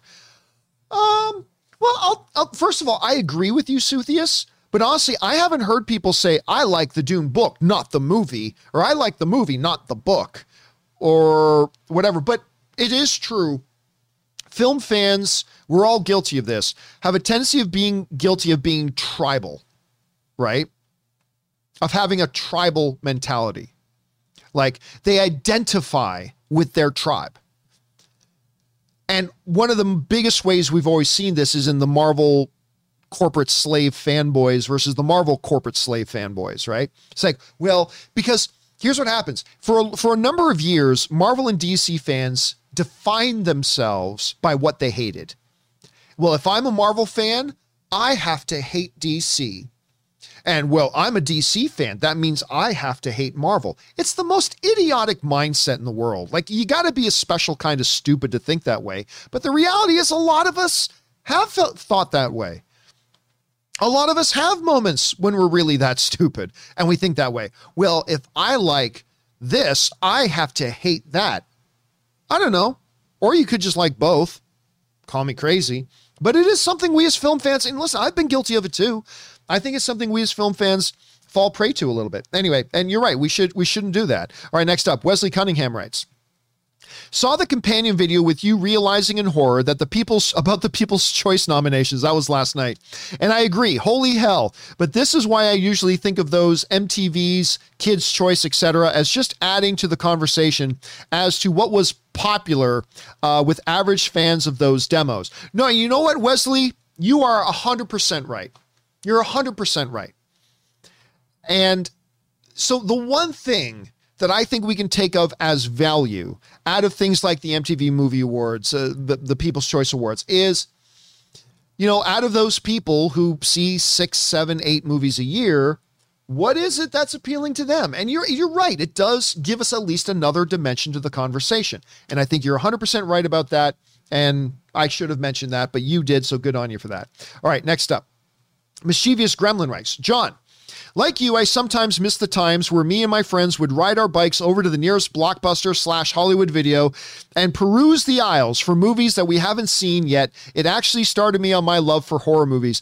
Dude, I was talking about this on the companion video last night. It's just that the new generation coming up today, like nineteen, eighteen, seventeen year olds, it's, I feel really bad for them because they're never going to experience that. They're never going to, like when me and my buddies would get together. I mean, yes, it is a better system today. Being able to just sit at home, rip open a menu, click, click, click, find whatever. That it is a better system. It's one hundred percent a better system. Absolutely. But there was something really special about you and your girl or you and your boys, you and your buddies heading down. It's like, hey, we're hanging out Wednesday night. Okay. And then you head down to Rogers Video in Canada or a Blockbuster or Hollywood Video in the States. And you walk around the place and you try to figure out what you're going to pick up tonight. Maybe you pick up four for two or seven for seven. You remember, remember, did your video store have those deals? You could get seven movies for seven days for like twelve bucks or whatever. Perusing those, picking movies. And we would discover new movies that way. It's like going, like you go through the house, like, wait, you pick up one D V D. What's this? And you go home and watch it. And while today's system is by far better, I do miss those days. I do miss those days. I wish me and my buddies could go do that again. It's kind of fun. All right. Next up, uh, Alfred Gives Birth to Robin writes, uh, people ask, how do Jason, Freddy, and Michael keep coming back? Well, folks, you know what's stronger than a, than plot armor? The power of money. LOL. But seriously, how does Michael keep coming back? Jason and Freddy were explained, but what the hell is Michael? Okay, so I can't really answer that without giving a spoiler for Halloween Kills, but I, I will do this. I'm going to raise my hand again. I'm going to give a spoiler for Halloween Kills. Hand is up. Once the hand goes down, then you're safe again. But yeah, with it's gotten ridiculous. One of the things that appealed about Michael was that he was a crazy and crazy strong and all this kind of stuff, but he was a man, he was human. As you get to the end of Halloween Kills, you realize he's not human. He's actually not human anymore. And Laurie, the Laurie character gives this speech out of nowhere that made no sense. It says, with everyone he kills, he ascends more to what he is becoming. It's like, what, what? So basically they're saying Michael is now a supernatural entity that, yeah, you can stab him in the neck and you can, it doesn't matter. He's, he's now a supernatural entity because he's murdered so many people that with every person he murders, he's, he ascends, he ascends to becoming this immortal thing. It's really, really weird. I, I, I one of the reasons I didn't like the movie nearly as much as the two thousand eighteen one. All right. Hands down now. Spoilers are over. Okay. Next up. Crashing Coyote writes, uh, let me clarify. Yes, I said Dune was boring, but also beautiful, interesting, and astonishing. Only the last thirty minutes were boring because the final fight had zero stakes. Oh, I disagree with that. I thought everything was on the line in that last fight. Anyway, I wasn't worried at all for Paul, and that's how you end this epic. So anticlimactic after a three-hour buildup. Again, listen, we all experience these in different ways. Crashing, I respect how you felt about that. You had your experience with it. But mine was different. I, I feel completely differently than you do on that. I thought it was actually really compelling. But hey, I respect your opinion. Your opinion is no less valid than mine. All right, next up. Jack Lumbers writes, do you separate how good a film is from how entertaining it is or a combination of them? I think I do sometimes, but we really shouldn't. Because at the end of the day, what are movies? Movies are experiential events. And if you go watch a movie and it delivers an experience for you that you enjoyed, whether the experience was fear or awe and wonder or excitement or laughter or joy or contemplation or, you know, makes you wax philosophical, whatever. If a movie delivers an experience, isn't that what movies are supposed to be? Experiential events. So I, I have tried to lately stop making a distinction. Because guess what? If I go into a movie and I had a great time, then that's a good movie. I don't care about anything else. Now, there are definitely elements that will contribute to giving you that experience. Good writing, good acting, um, great action, you know, great drama. Like, yeah, absolutely. There's a ton of different elements that go into whether or not you have a good experience. But at the end of the day, you walking out having had a great experience, isn't that all that matters? I, I make this illustration. I compare it to like a chef. Like in cooking, there are techniques you're supposed to follow. If you want something to come out this way, you got to do this. You have to have to a certain amount of, you have to season it correctly. You have to make it, give it the proper cook. You have to have certain ingredients, blah, blah. If you want it to be a dessert, it's got to be something like this. Yeah. And all that contributes to a great meal. Sure. But if at the end of the day, if some eighteen-year-old kid whips together a concoction with completely ridiculous, like they put gummy bears in with half a cup of sugar, a pound of flour, and a stick of butter, and five tomatoes. That's ridiculous. That's stupid. But if they deliver that to me, they whip it all together, and I take a bite of it, and I love the taste of it, isn't ultimately that all that matters when it comes to what you're eating? It just doesn't ultimately come down to, did you have a great experience? Did you really enjoy eating that dish? Isn't that what ultimately that counts? Yes, there are techniques in cooking and all that kind of stuff that are important, yes. But at the end of the day, it's about the experience you had. And so as I get older, I, to me, I'm really trying to think of it more. Eric the Red in the live chat saying chef microwave. Yeah, that's kind of me too. But as I get older, I am really starting to look at movies more and more that way. Did it deliver an experience? I don't care how brilliantly a movie's put together technically. If it didn't give me the experience, it doesn't mean much. I don't care if maybe they didn't do a very good job technically with a certain film. If I walked out having had a blast, isn't that all that matters? So I don't know. I, I'm kind of going through this existential film fandom crisis about what really matters when it comes to movies. But so I'll just say that for now, dude. I'll just say, listen, movies are experiential events. And if it gives me experience, to me, that's a good movie. The movie did its job. So that's me. All right, next up. But th- there's there's there's hours of conversation to have there on that. There's absolutely hours of conversation to have. All right, next up. An anonymous viewer writes, "Howdy, John. Longtime listener here. Good to have you here, Anonymous. I know you have strong distaste for giving review scores for movies. I do. Uh, so I was a little surprised when I found your Rotten Tomatoes profile, and there were scores listed on several movies you reviewed right recently." Yes, I did.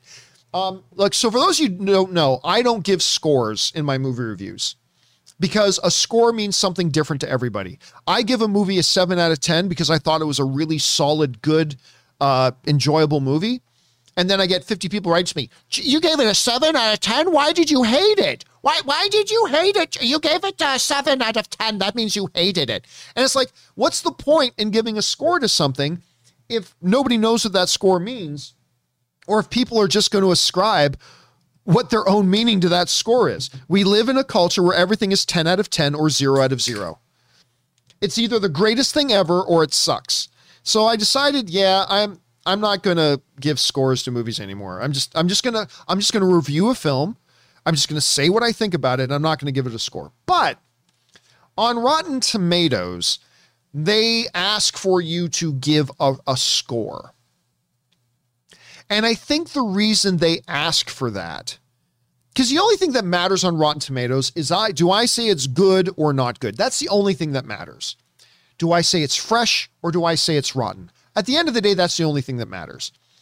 But they do ask for you to give a score as well, because Rotten Tomatoes likes to also put out average scores, which is a totally useless number, to be honest with you. How many people liked it? How many people disliked it? That's the only thing that counts. But so I put that in on my Rotten Tomatoes things, but that's only because I do it out of necessity. I really don't think about it. Like, for instance, I think on Rotten Tomatoes, when it asked me for to give it a score rating, I just threw an eight out of ten. I don't really know that I think it's eight out of ten. I don't really care. I didn't, I don't give any thought to it. I just throw something in there that I think modestly or moderately reflects what I actually about, think about the film. But don't, don't ever look at my rating on a Rotten Tomatoes movie as that being what I actually think about it, because I really don't put any thought into it. I just like, well, I really liked Eternals, so I don't know, eight out of ten, slap it in. But I don't give Eternals an eight out of ten, okay? That, whatever score I submit on Rotten Tomatoes, ignore it. The only thing that counts is, do I say it's a fresh movie or do I say it's a rotten movie? That's the only thing that matters. So anyway, there's that. Uh, but good question, man. I understand, I understand why you'd ask that. Okay, next up. Uh, we've got...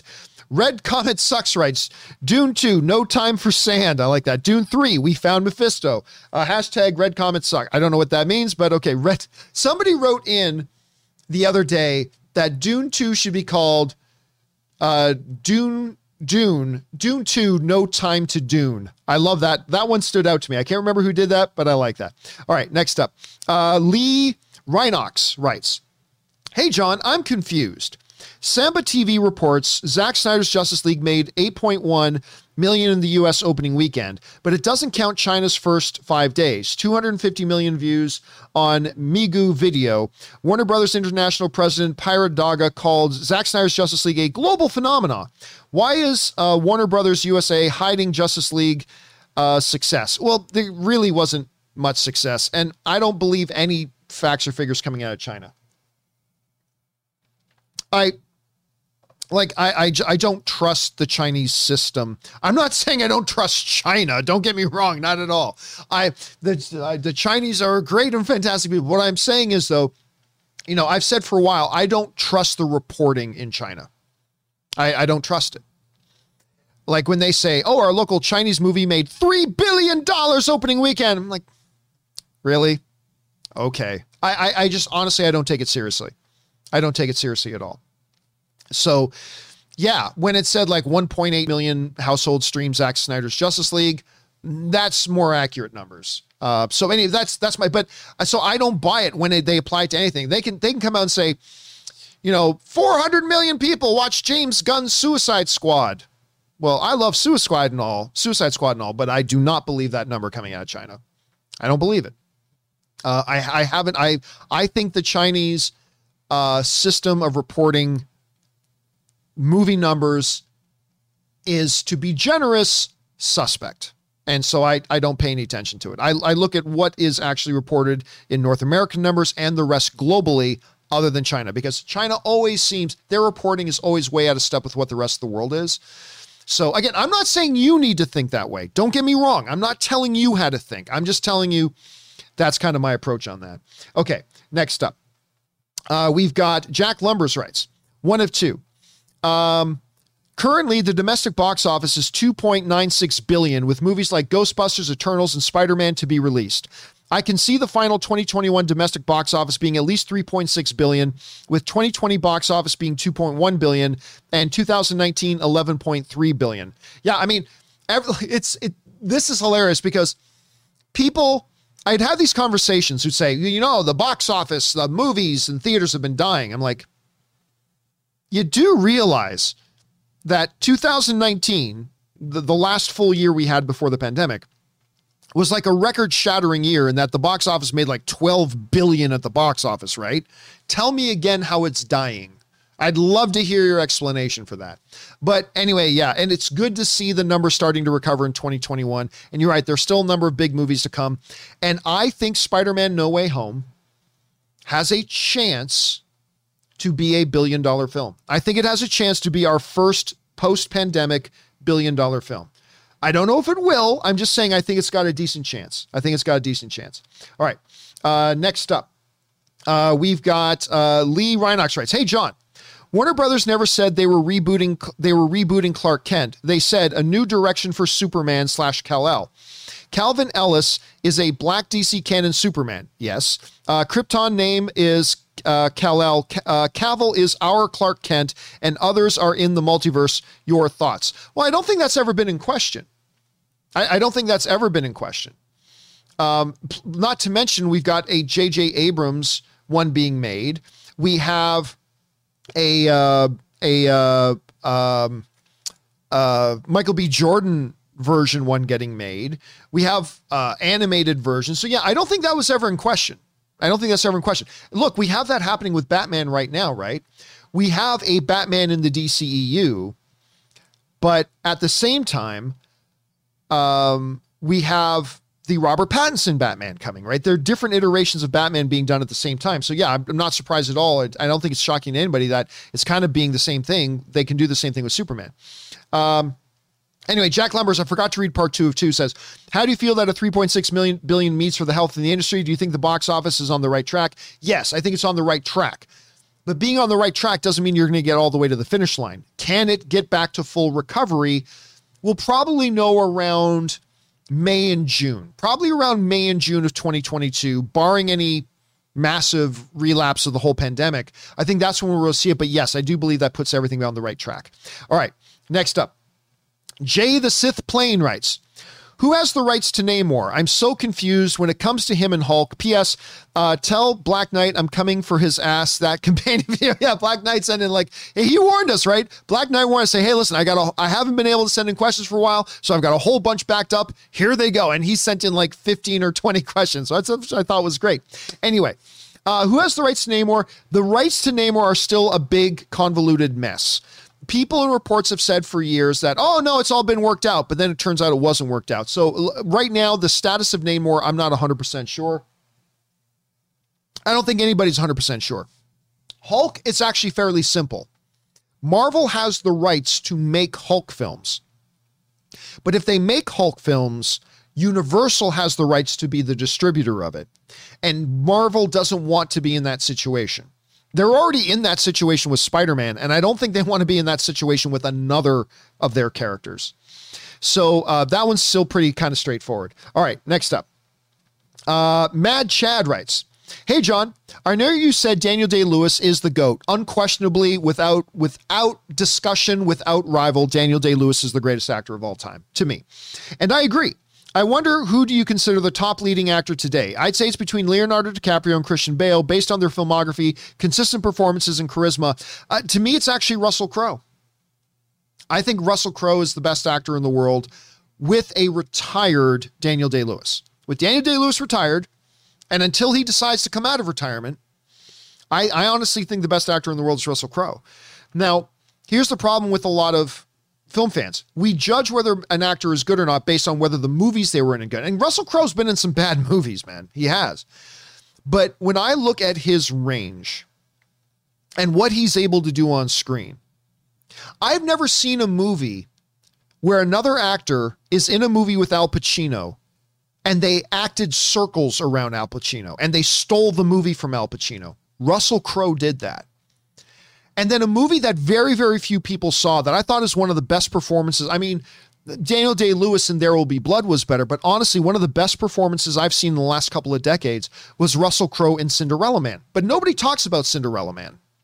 Nobody talks about it. I think DiCaprio is right up there. I think Christian Bale is up there. I think Denzel Washington is right up there. I think Chiwetel Ejiofor. Nobody talks about Chiwetel Ejiofor, but I think Chiwetel Ejiofor is right out there. I think Ralph Fiennes is the greatest actor in the world who doesn't have an Academy Award right now. Um, so there's a lot of guys who are in contention. By the way, I think you got to mention guys like Jake Gyllenhaal. I think you got to mention guys like uh, Brad Pitt. Who, who again just won an Academy Award. I think there's a lot of I think there's a lot of good good actors who are in that discussion. But to me, unpopularly, but I I really do think Russell Crowe's the best actor in the world when Daniel Day-Lewis is retired. But uh, that's just kind of my take on it. Great question though, man. All right, next up. We still got a few minutes left here. Uh, we are at Ryan Lohner, who writes, Some people were talking about Jason Patrick lately. One neat thing I recently found out is that he's the grandson of none other than Jackie Gleason. I didn't know that. Is that true? Guys in the live chat, is that true? Is Jason Patrick, we've been talking a lot about him, Lost Boys forever, man. We've been talking about Jason uh, Patrick later, but is he actually Jackie Gleason's uh, grandson? I... People are saying, yeah, it's true. I never knew that. I learned something new from you guys every day. Thank you so much, Ryan, for putting that in there. I think that's great. I never knew that. All right. Next up, Sam Fisher writes, the new House of Gucci trailer credits Lady Gaga as an Academy Award winner, but her win was for best song. Doesn't matter. She's an Academy Award winner. Um, she sh uh, shouldn't she be cr credited as a nominee because she only has an Academy, because she's only an Academy Award nominated actress? It, it doesn't matter. She is an Academy Award winner. As long as the trailer doesn't credit her as Academy Award winning actress, whatever, that's fine. But if they say she is an Academy Award winner, they're telling the truth. Just like saying um, the first Suicide Squad movie is an Academy Award winning movie. Well, yeah, it was for makeup, but it's still technically an Academy Award winning movie. You are not wrong to say it is an Academy Award winning movie. And if they say, as long as they're not lying, if they say, hey, starring Academy Award winner Lady Gaga, well, that is technically and factually true. As long as they're not saying, you know, best actress Academy Award winner Lady Gaga, because that would be a lie and that would be untrue. But technically speaking, she is an Academy Award winner. All right. Uh, next up, uh, Eric Cole writes, one of four. Uh, I feel the same as you do about No Way Home. It will most likely usher Spider-Man out of the M C U and into Sony's Spider-Man universe. And my fan brain couldn't stop itself from thinking up a theory. I think Spidey will actively choose to exit from the M C U because Aunt May will die. A triumphant but distraught Peter Parker, who would, by then, have lost Uncle Ben off screen, Tony Stark, and now Aunt May, will end up choosing to move to or remain in the Sony Cinematic Universe, where, he will ha- where, where he'll have somewhat of a family. Um... Maybe M J dies too. She exists in the S S M U, so Spider can attempt to start over with her, and Ned survives No Way Home, but Peter can't take him over. A tear-jerking end to their bromance. Anyway, just another theory. Another theory would be that the John Campea show exists in the Sony Cinematic Universe, and that would be all the the, the reason Spider needs, Spidey needs to move universes. I would watch a rant off between John Campea and J. Jonah Jameson any day. Keep bringing the filthy. Dude, I would wipe the floor with J. Jonah. I'm just kidding. Uh, J. Jonah, especially being played by J K Uh, J K Simmons, would totally wipe the floor with me. Uh, that's true. Um, listen, I think, and now we're getting into real speculation territory because we're building a theory on top of another theory. But I think that, yes, Spider-Man goes over to the Sony Cinematic Universe and will live there and will once in a while pop up in the M C U. But I think Ned and M J go with him. I think Ned and M J go with him. Now, I, I have no proof of that. I, that is just me, pure fan speculation. Pure fan speculation. But, yeah, I think they're actually going to go over. I like your idea of Aunt May dying and maybe him choosing to go over there. And but it says, but Peter, if you do this, there'll be no way home. Dun, dun, dun. So they said the thing. They said the thing. They said no way home. Um, that would be interesting, too. That would be interesting, too. So I don't know. We'll have to see. All right. Uh, thanks for sending that in, Eric. Uh, next up, we got Sam Fisher, who writes, have you seen the new N B C show Ordinary Joe? I have not. It follows Joe, a guy who has three choices in front of him after college graduation, and each of the paths uh, those choices take him down. It's a little like Gwyneth Paltrow's Sliding Doors. You know, it reminded me of a number of things. And first of all, it looked like What If. It reminded me a little bit of that um, that Jason Isaacs show that I talk about all the, all the time, where he wakes up and he's in one reality where his wife is alive. Then when he wakes up the next day, he's in a different reality where his son's alive, and I'm freezing on the name of the show right now. But Um, it reminded me a lot of those things. And because it kind of came out at the same time that What If was coming, I'm like, this doesn't look very original. Oh, Ren Davis, thank you. Ren Davis put in the live chat, Awake. Awake was the name of the Jason Isaac show that I love, and I wish they did a season two. Loved that show. Uh, but they canceled it after the first season. But, um, yeah, nothing. I'll be honest with you, Sam, it just does not look appealing to me. I'm surprised it hasn't been canceled. I haven't talked to anybody who's watched it. Now, I'm not saying the show is bad because I haven't seen it, but I, I just, I have no interest in checking it out, to be honest with you. All right.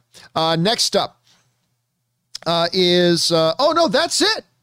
We are, guys, for the first time in months, thanks to doing a two hour companion video last night, we are all caught up. We have all caught up. This is the first time this has happened in months. We've actually got fully caught up. We have done all the questions that have been sent in. Guys, wow. Again, thanks to the fact that we did a two-hour companion video last night. But we've done it. You and me together, we did it. We actually got caught up. We got through all the questions that have been sent in. This is amazing. I feel like I can breathe. I guess it's been months since we've been fully, completely caught up. Oh, my God, I'm so grateful that we've been able to do it. I was only up till th- about three a.m. last night. Anyway, guys, we did it. You and I did it. Celebration time. So that'll do it for today's installment of the John Campea Show. Guys, thanks so much. You know what? To celebrate, to celebrate this momentous occasion that we actually got all caught up on the tip questions, we're going to do an after dark tonight. How about that? So if you want to come back later tonight, we'll do an all live chat, open live chat uh, after dark later tonight. So we'll do that to celebrate. Yay! Anyway, guys, thank you so much for being here and for making this show a part of your day. Special thank you to all you guys who sent in uh, the super chat badges and the live chat. That's awesome because you didn't, you're not even asking questions. You just sent in super chat badges to be supportive. So thank you for that. And a special thank you to all you guys who sent in those tip questions. Number one, because you gave us great fun things to talk about. But number two, you supported this channel as you did it. And all of us involved here at the John Campea Show, thank you guys so much for your support. And don't forget, guys, you can start sending in those tip questions again now. You can send them in so they'll be the first ones read on tomorrow's show as well. So you can send those in twenty-four seven whenever you like. Anyway, guys, that'll do it for me today. Thanks so much for being here. My name is John Campea, and until next time, my friends, bye-bye.